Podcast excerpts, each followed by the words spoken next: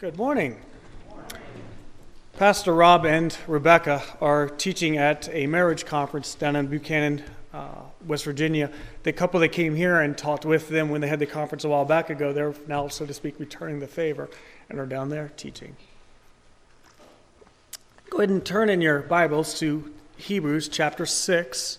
Um, we'll be just picking up where we uh, left off last Sunday. As a bit of a review uh, to lead into this, uh, we'll be picking up in verse 9. But to review the first um, eight verses, God taught us that we are to move beyond, as it's listed here, elementary principles of Christ and grow into the distinctives of Christianity.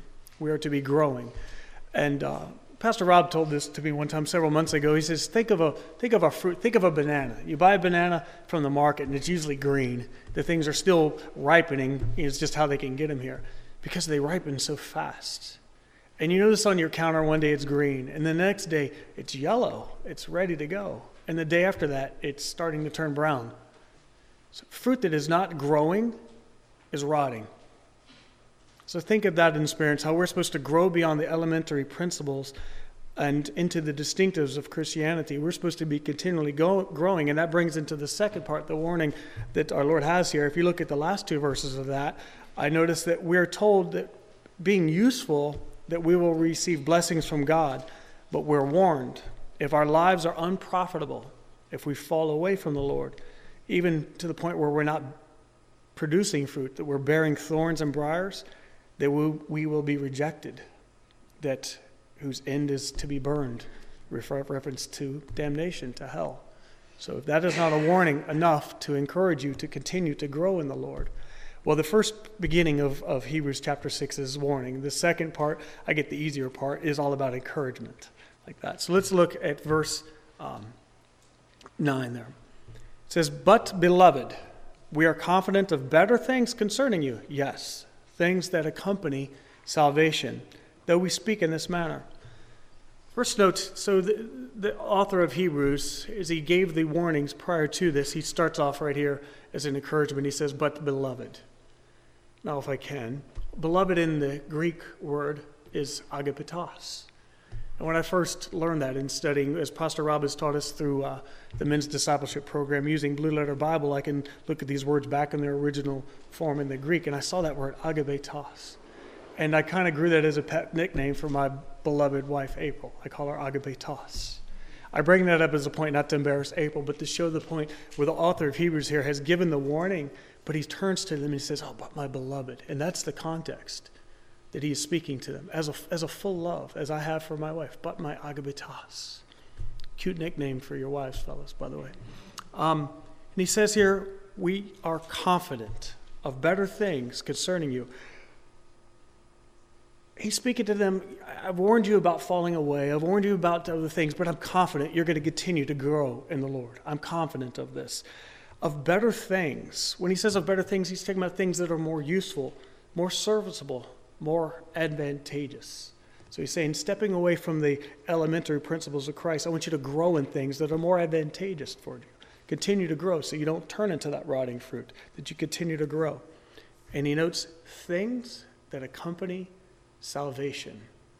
What could that be when you think of growing outside of the elementary principles there? When we accept Christ, when we accept salvation through Christ, there are certain responses that should happen in our lives. I'll note this from 2 Corinthians chapter 5 verse 17. The, the apostle Paul says, "Therefore if anyone is in Christ, he is a new creation. Old things have passed away, and behold, all things have become new." And that's sort of a beginning sort of thought there that how we should be growing. We should be becoming new. Our old lives, and I've heard many people share this, how their lives have changed, how they've become a new and a different person. I could stand up here for three or four hours and tell you how my life has changed, how I'm a totally different person, and I see myself continually growing and continually changing, and it's pretty amazing. The Lord has brought me farther than I thought possible from my old self to the new, and I love Him so much for that. And they ends this verse here says, "Though we speak in this manner," the previous verses show how much struggling Christians need encouragement, and he's telling them here I'm confident better things for you, these things that accompany salvation, and we'll get into that in a minute. Though I'm going to I'm going to talk about them a little bit. I'm confident in you. I'm confident you're going to go in these things, but let's go over some of those things. So if we can look at verse 10, and we'll look at the first thing that he is, uh, the author is talking about that accompanies salvation. It says, For God is not unjust for, to forget your work and labor of love, which you have shown toward his name, and that you have ministered to the saints and do minister. Now, the first thing we'll notice here is that accompanies salvation is your work and labor of love, which you have shown toward his name. But before we get into that, let's start in the, the first part of that. It says, God is not unjust to forget your work as a means of encouragement.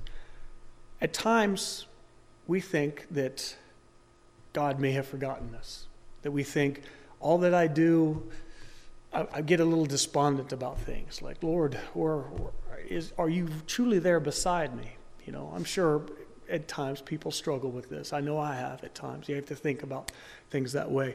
Um, is God noticing the things that we are doing for Him? You know, sometimes people like recognition.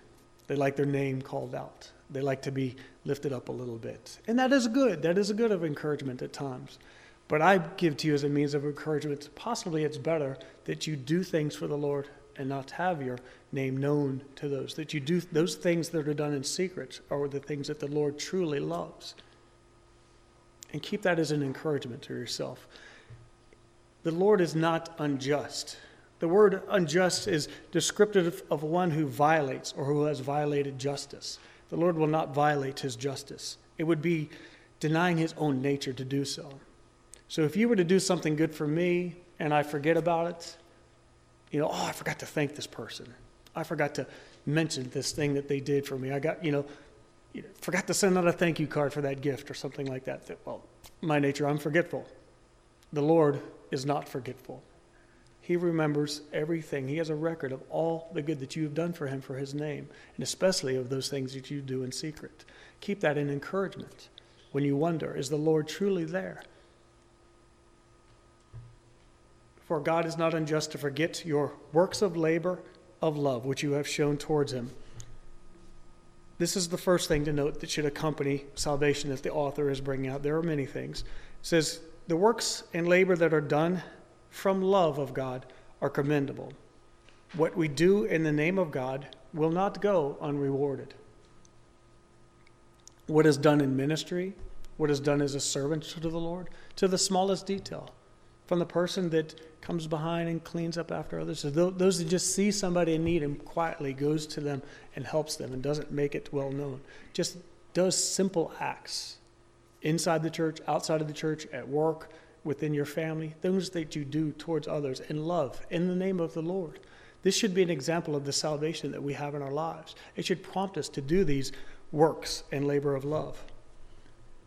Billy Graham I'm going to quote him here in a second, gives a great example about this type of faith producing works in our life and how we should grow. He says, A true sacrament is not a mere creed or an ordinance or form, but it is a life of service to God and to man. The most eloquent prayer is the prayer through hands that heal and bless. The highest form of worship is the worship of unselfish Christian service. The greatest form of praise is the sound of consecrated feet seeking out the lost and the helpless. There must be a practical outworking of our faith here in this present world, or we'll never endure the world to come. The Pharisees majored in show, but minored on service. We need fewer words and more charitable work, less elaborate complexity and more pity, less repetition of creeds and more compassion. This is what accompanies salvation your work and your labor of love. It is a life of service and worship to our Lord. Continuing on, we'll see the next thing that accompanies salvation. Let's look at verses 11 and 12. It says, And we desire that each one of you show the same diligence to the full assurance of hope until the end, that you do not become sluggish but imitate those who through faith and patience inherit the promise. So, the second thing in these verses that I noted that accompanies salvation is that we show the same diligence to the full assurance of hope to the end. Well, what does that mean? Break it down a little bit. I had to break it down to understand it. It says to be diligent, that means to be earnest in accomplishing something. It's not just sitting still here, but to be earnest.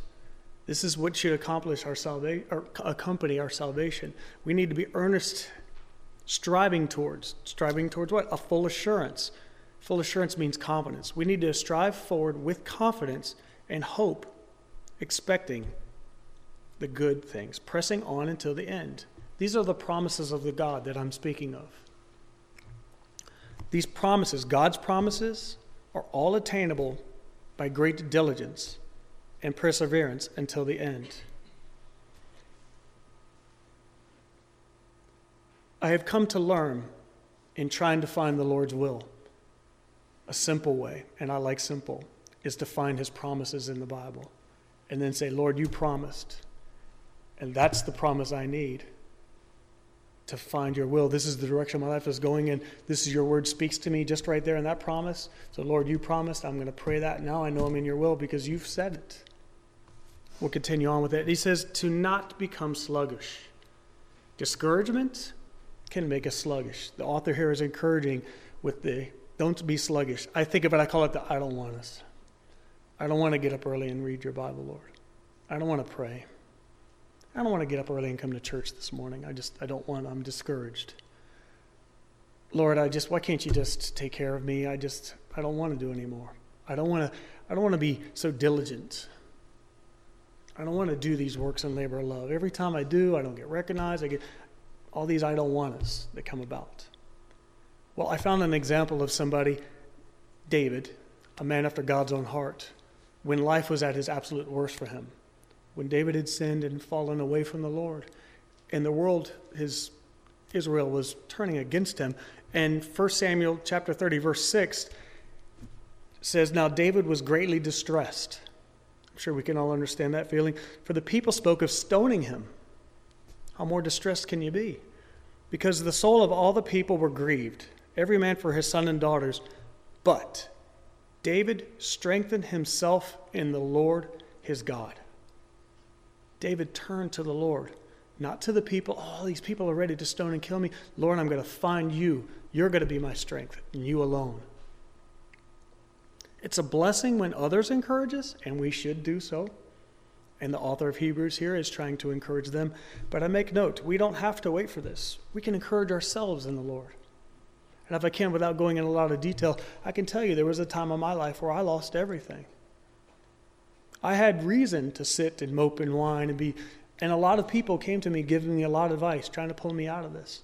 And this was this was many years ago. But the pastor of the church I went to at that time, I told him, I said, Pastor, this is what's happened to me, and this is all this advice people are giving me, and their their advice is confusing me. And he said one thing. He goes, Joe, keep your focus on the Lord. And I said, I like simple. And I went, and I know the strength of the Lord, and I went, I can do that. And that's literally all I did was keep my focus on the Lord. I began to keep a journal of things where how He's blessed me every day, and I focused not on the things that could have been discouraging me, and I grew out of that. And God began to put more promises on my heart, and I drew closer to Him of that. And my life now, that went from losing everything, has been given back plus as a result of.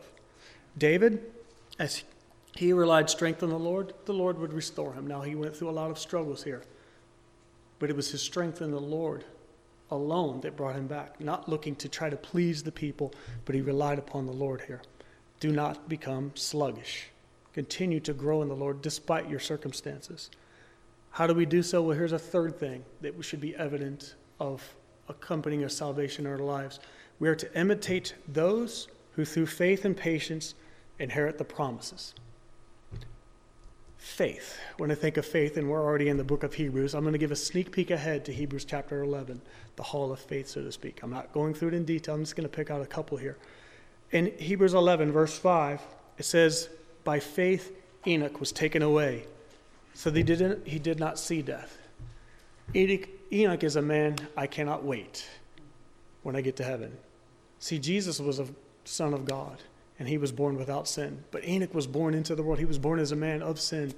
I want to know how he walks so well with the Lord without the distractions of his mind. That guy is a hero to me, a hero of faith. I wish we knew more about him. He was pretty special. Verse 7 says, By faith, Noah, being divinely warned of things not seen, moved with godly fear. Think about Noah. He was told it's going to rain. He's never seen rain before. I'm going to flood the whole earth. Okay. And you got to build a boat. What's a boat? You got to build an ark. What's God says, do this. Noah said, okay. And people ridiculed him. But by faith, his faith, in his faith, by building that ark, by going to God's safety, by following the Lord, by growing in the Lord, is what saved Noah, where the rest perished. That is an example that we should imitate in our lives. What has the Lord called me to do? What faith have I stepped out to? Does it look different than what the world wants? By faith, Noah warned of things not seen, moved with godly fear. Verse 8 says, Abraham obeyed when he was called, and he went out not knowing where he was going. And the author in Hebrews is going to get into this a little bit, but think about this. In Genesis chapter 12, verses 1 through 4 says, Now the Lord said to Abraham, Get out of your country, from your family, and from your father's house. Imagine the Lord telling this to you. To a land where I will show you I'll make you a great nation, and I'll bless you, and I'll make you a great, your name great, and you shall be a blessing. I'll bless those who bless you, and I'll curse him who curses you. And in all the families of the earth, and in you, all the families of the earth shall be blessed. Imagine the Lord saying to you, and you, all the families of the earth are going to be blessed. You talking to me, God? This was Abraham's response. So Abraham departed. He took that in faith as the Lord had spoken to him, and Lot went with him. And Abraham was 75 years old when he departed. So imagine being 75 years old. Imagine most of us at that point like, ooh, retirement time. Time to kick back and do some of my hobbies. You know, maybe now I'll get to spend more time in God's Word because I've been sluggish and putting that off some. And God's going to come to you and say, No, I want you to get up and away from your family. I want you to take off. I want you to go to this land. I'll show it to you. Don't worry about it. Just go. And by the way, I'm going to bless you, and I'm going to bless all the families of the earth through this. Lord, I'm 75 years old. You want me to? Yes. Abraham departed as the Lord had spoken to him. Verse 12 says, We are to imitate those who found the key in inheriting God's promises. When we get to chapter 11. I look forward to hearing Pastor Rob teach that on how these folks lived their life in faith. To teach us more how we should grow and have things that accompany our salvation, the kind of faith that we should have, that should be evident in our lives. Notice here also it says, at the end, it says, through faith and patience, they inherited the promise. When you inherit something, you're, you're a partaker of, you're an heir of. It's nothing you earned. It didn't say they did all these works to earn, they simply had faith and they inherited the promise. Nothing of works here.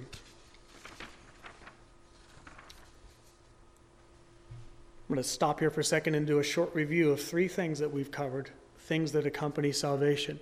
First, we talked of the work and labor of love, which you have shown towards his name. Show the same diligence to the full assurance of hope to the end. We should be doing our works in labor of love and have diligence and full assurance of our hope until the end. And we are to imitate those through faith and patience who inherited the promise. Now, these promises, the next several verses, verses 13 through 18, are going to show us how God's promises are reliable as the Lord is calling us to do these works in labor of love, to be diligent, and to imitate those of faith verse 13 through 14 says, For when God made a promise to Abraham, because he could swear by no one greater, he swore by himself, saying, Surely blessing I will bless you, and multiplying I will multiply you. He swore by himself. He said his own being is a witness. To swear is to call a person or thing as a witness to it. And he swore by himself, saying, I, I, I do solemnly swear by my own self no greater security of witness could be given or desired. God couldn't, he couldn't swear by something lesser than him, you know, and there was nothing greater than him. God, and we'll get into this a little more in just a second as the verse continues. Just think about it. So he swore by himself. I know in the, in the military, when we take an oath of office, it's, it starts off, I do solemnly swear to support and defend the Constitution of the United States. And that is what every service member is swearing by and defending our Constitution. We look at that as something greater than ourselves. Our Lord is swearing by himself. There's nothing greater to him to swear by. In verse 15, he says, Whoops. Oh, I'm sorry, I skipped ahead there. This promise here that he is swearing to is saying, Surely blessings I will bless you, and multiplying I will multiply you. Now, when he says this to Abraham, it is just after Abraham has been tested with God asking him to sacrifice Isaac. And then God stops him and provides the ram. And God sees the full, full faith of Abraham to trust him. And now is when God gives this promise I will bless you and I will multiply you. Now, Abraham's like 100 years old at this point, and he's still holding on to that promise. The Lord saying, I'm going to bless you and I'm going to multiply you. He does, but Lord, I'm, I'm so old, I can't do this. At 100 years old, Abraham is not becoming sluggish. He is still going forward in the promises of the God. And we see the nation of Israel today. God has truly kept his promise. He has multiplied Abraham and his descendants. In verse 15, it says, And so after he had patiently endured, he obtained the promise.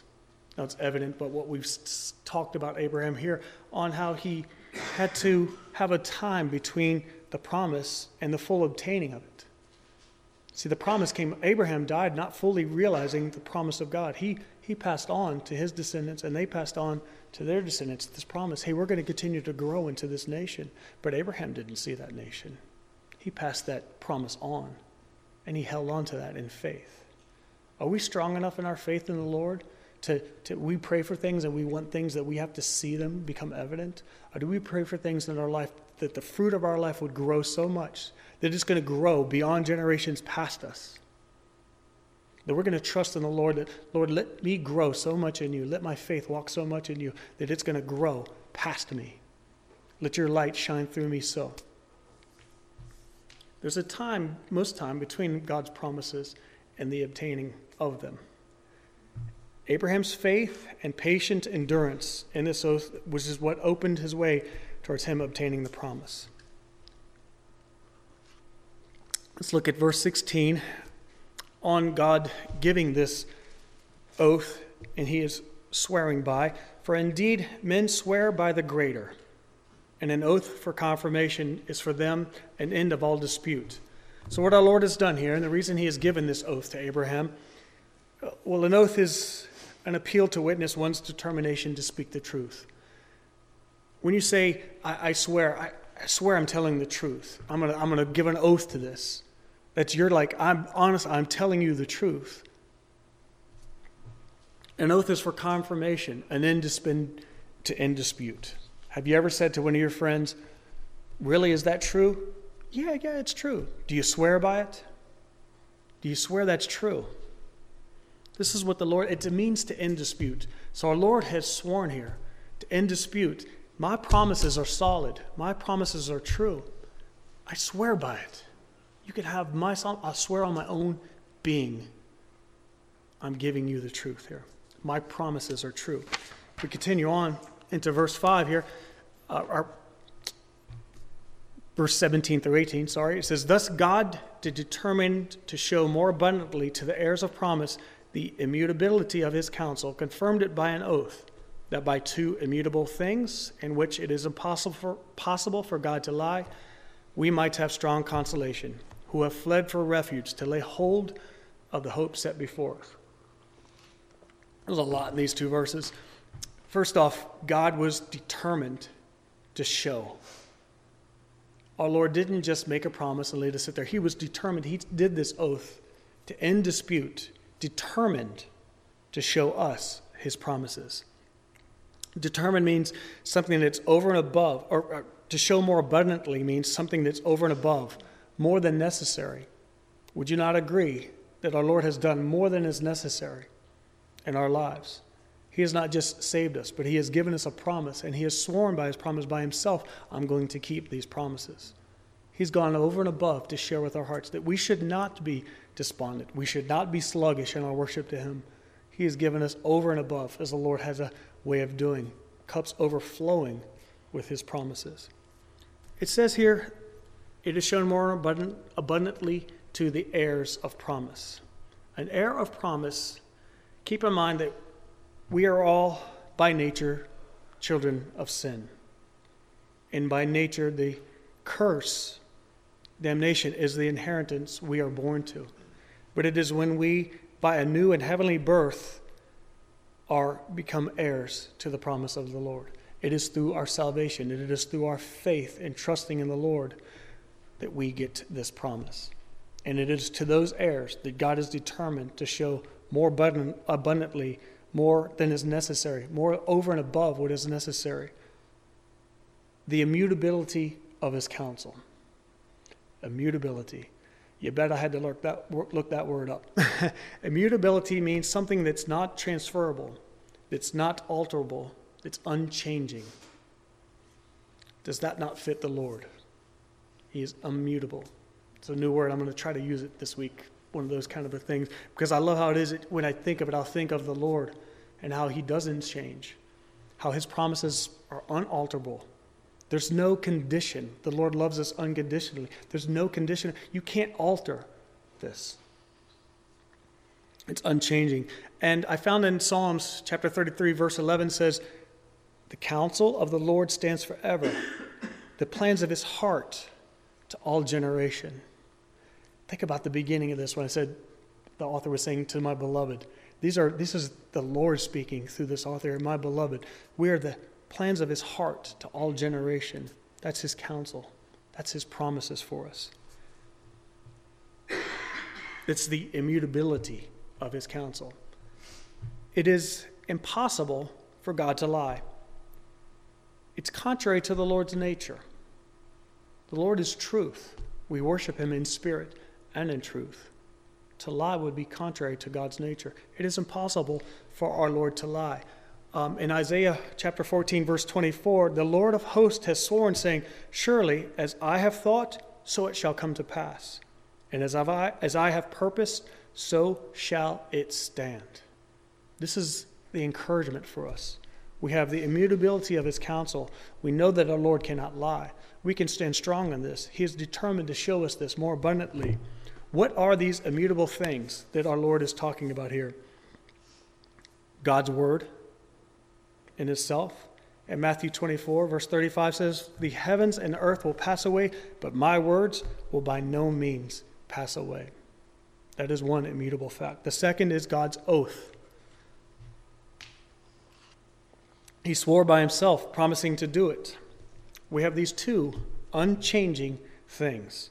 And we know that it is impossible for God to lie. Therefore, the result and our encouragement in this, as we continue on here, says the result is that we have strong consolation. God is concerned for the consolation of his believers. He doesn't want you to be discouraged, he wants you to be encouraged.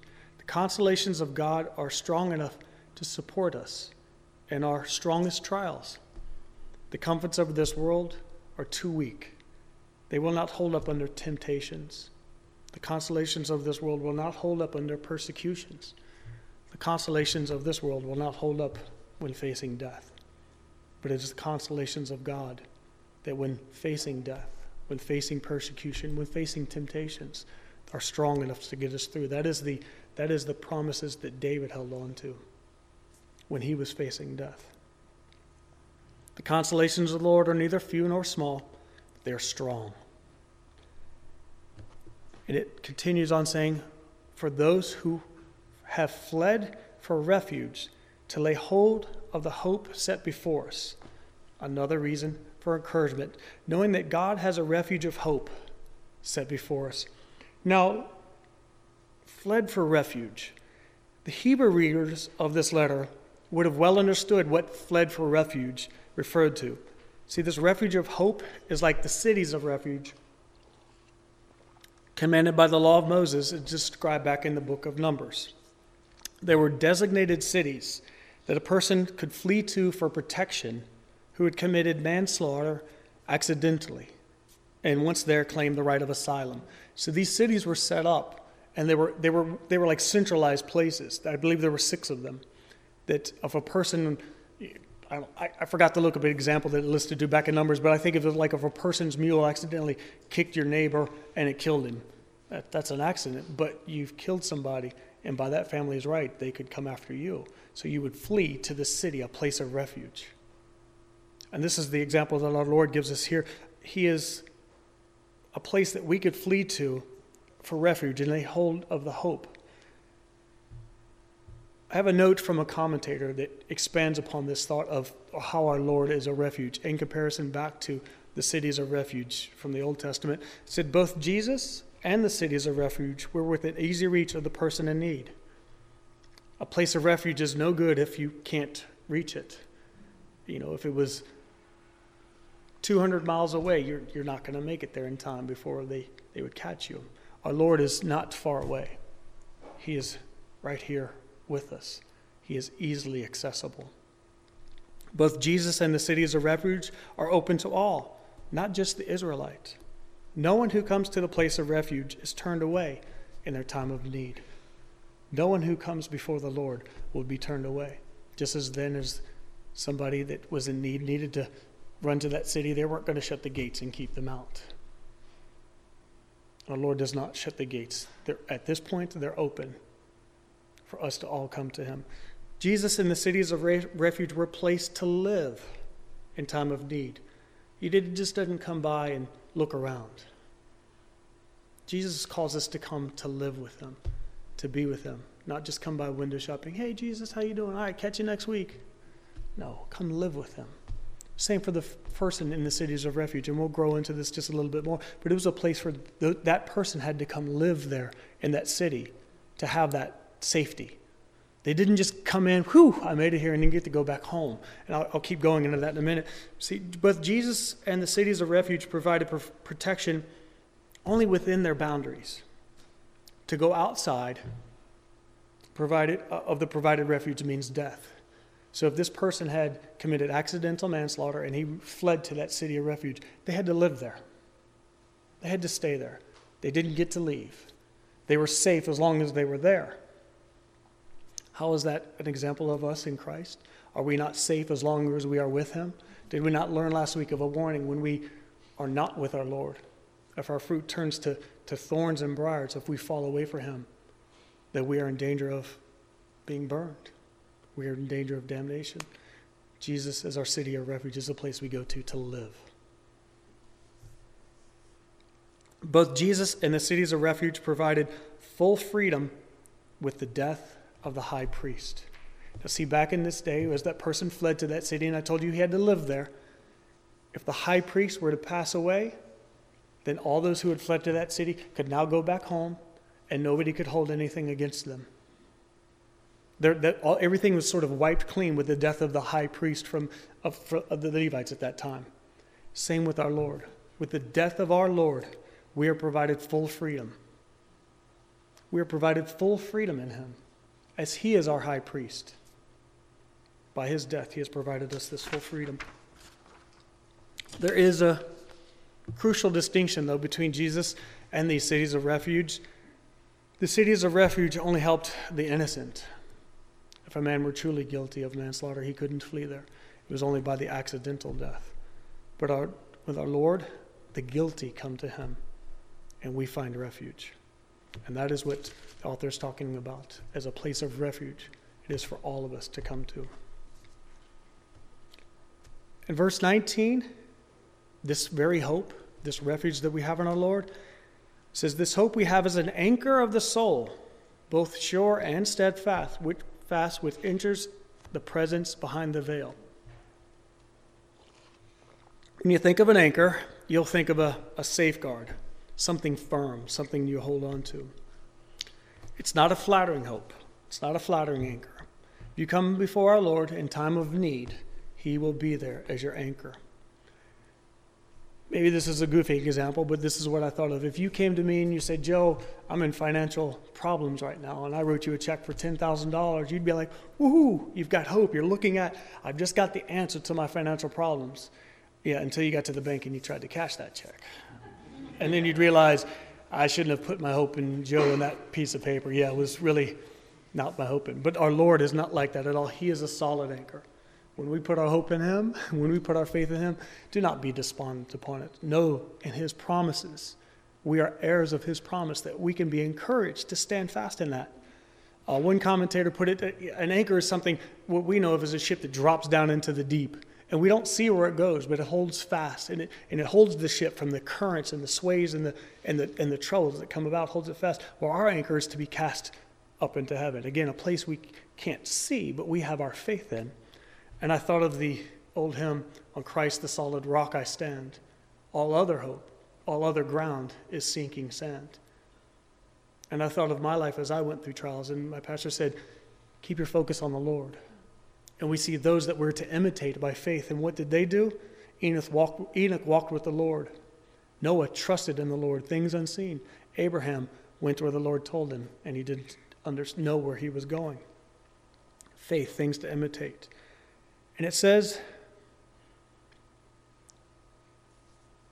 we have this an anchor of the soul, both sure and steadfast, and which enters the presence behind the veil.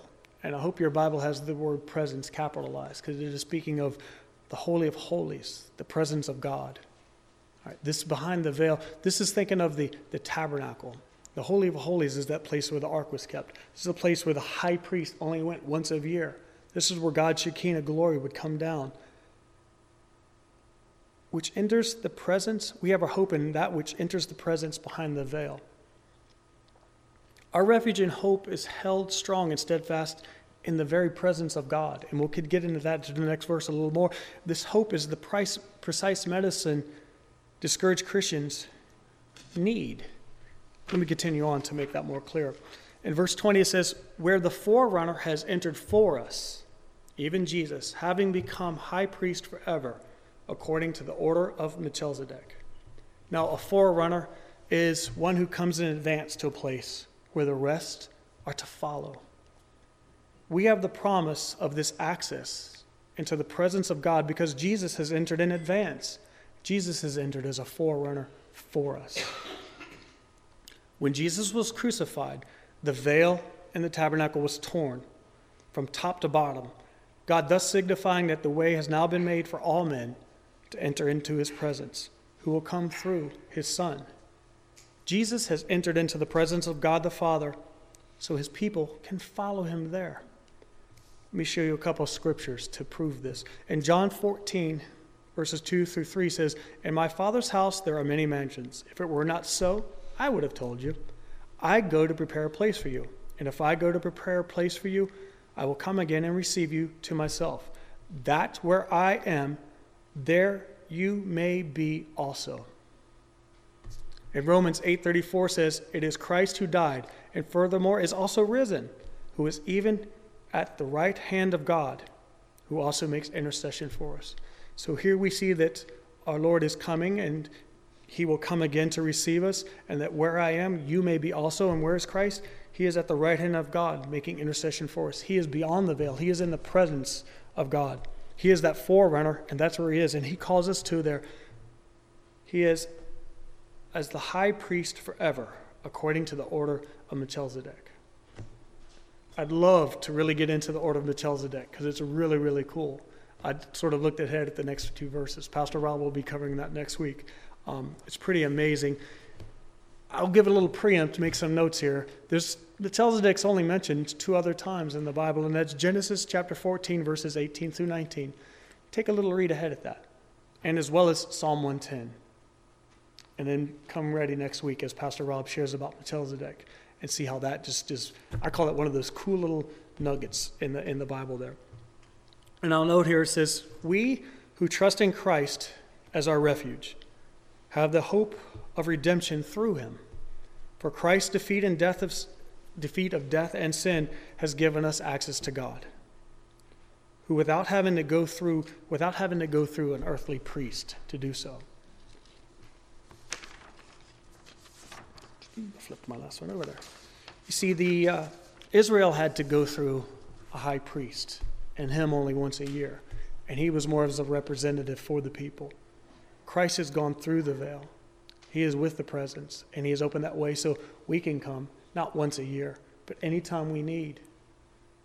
He has made that way for us.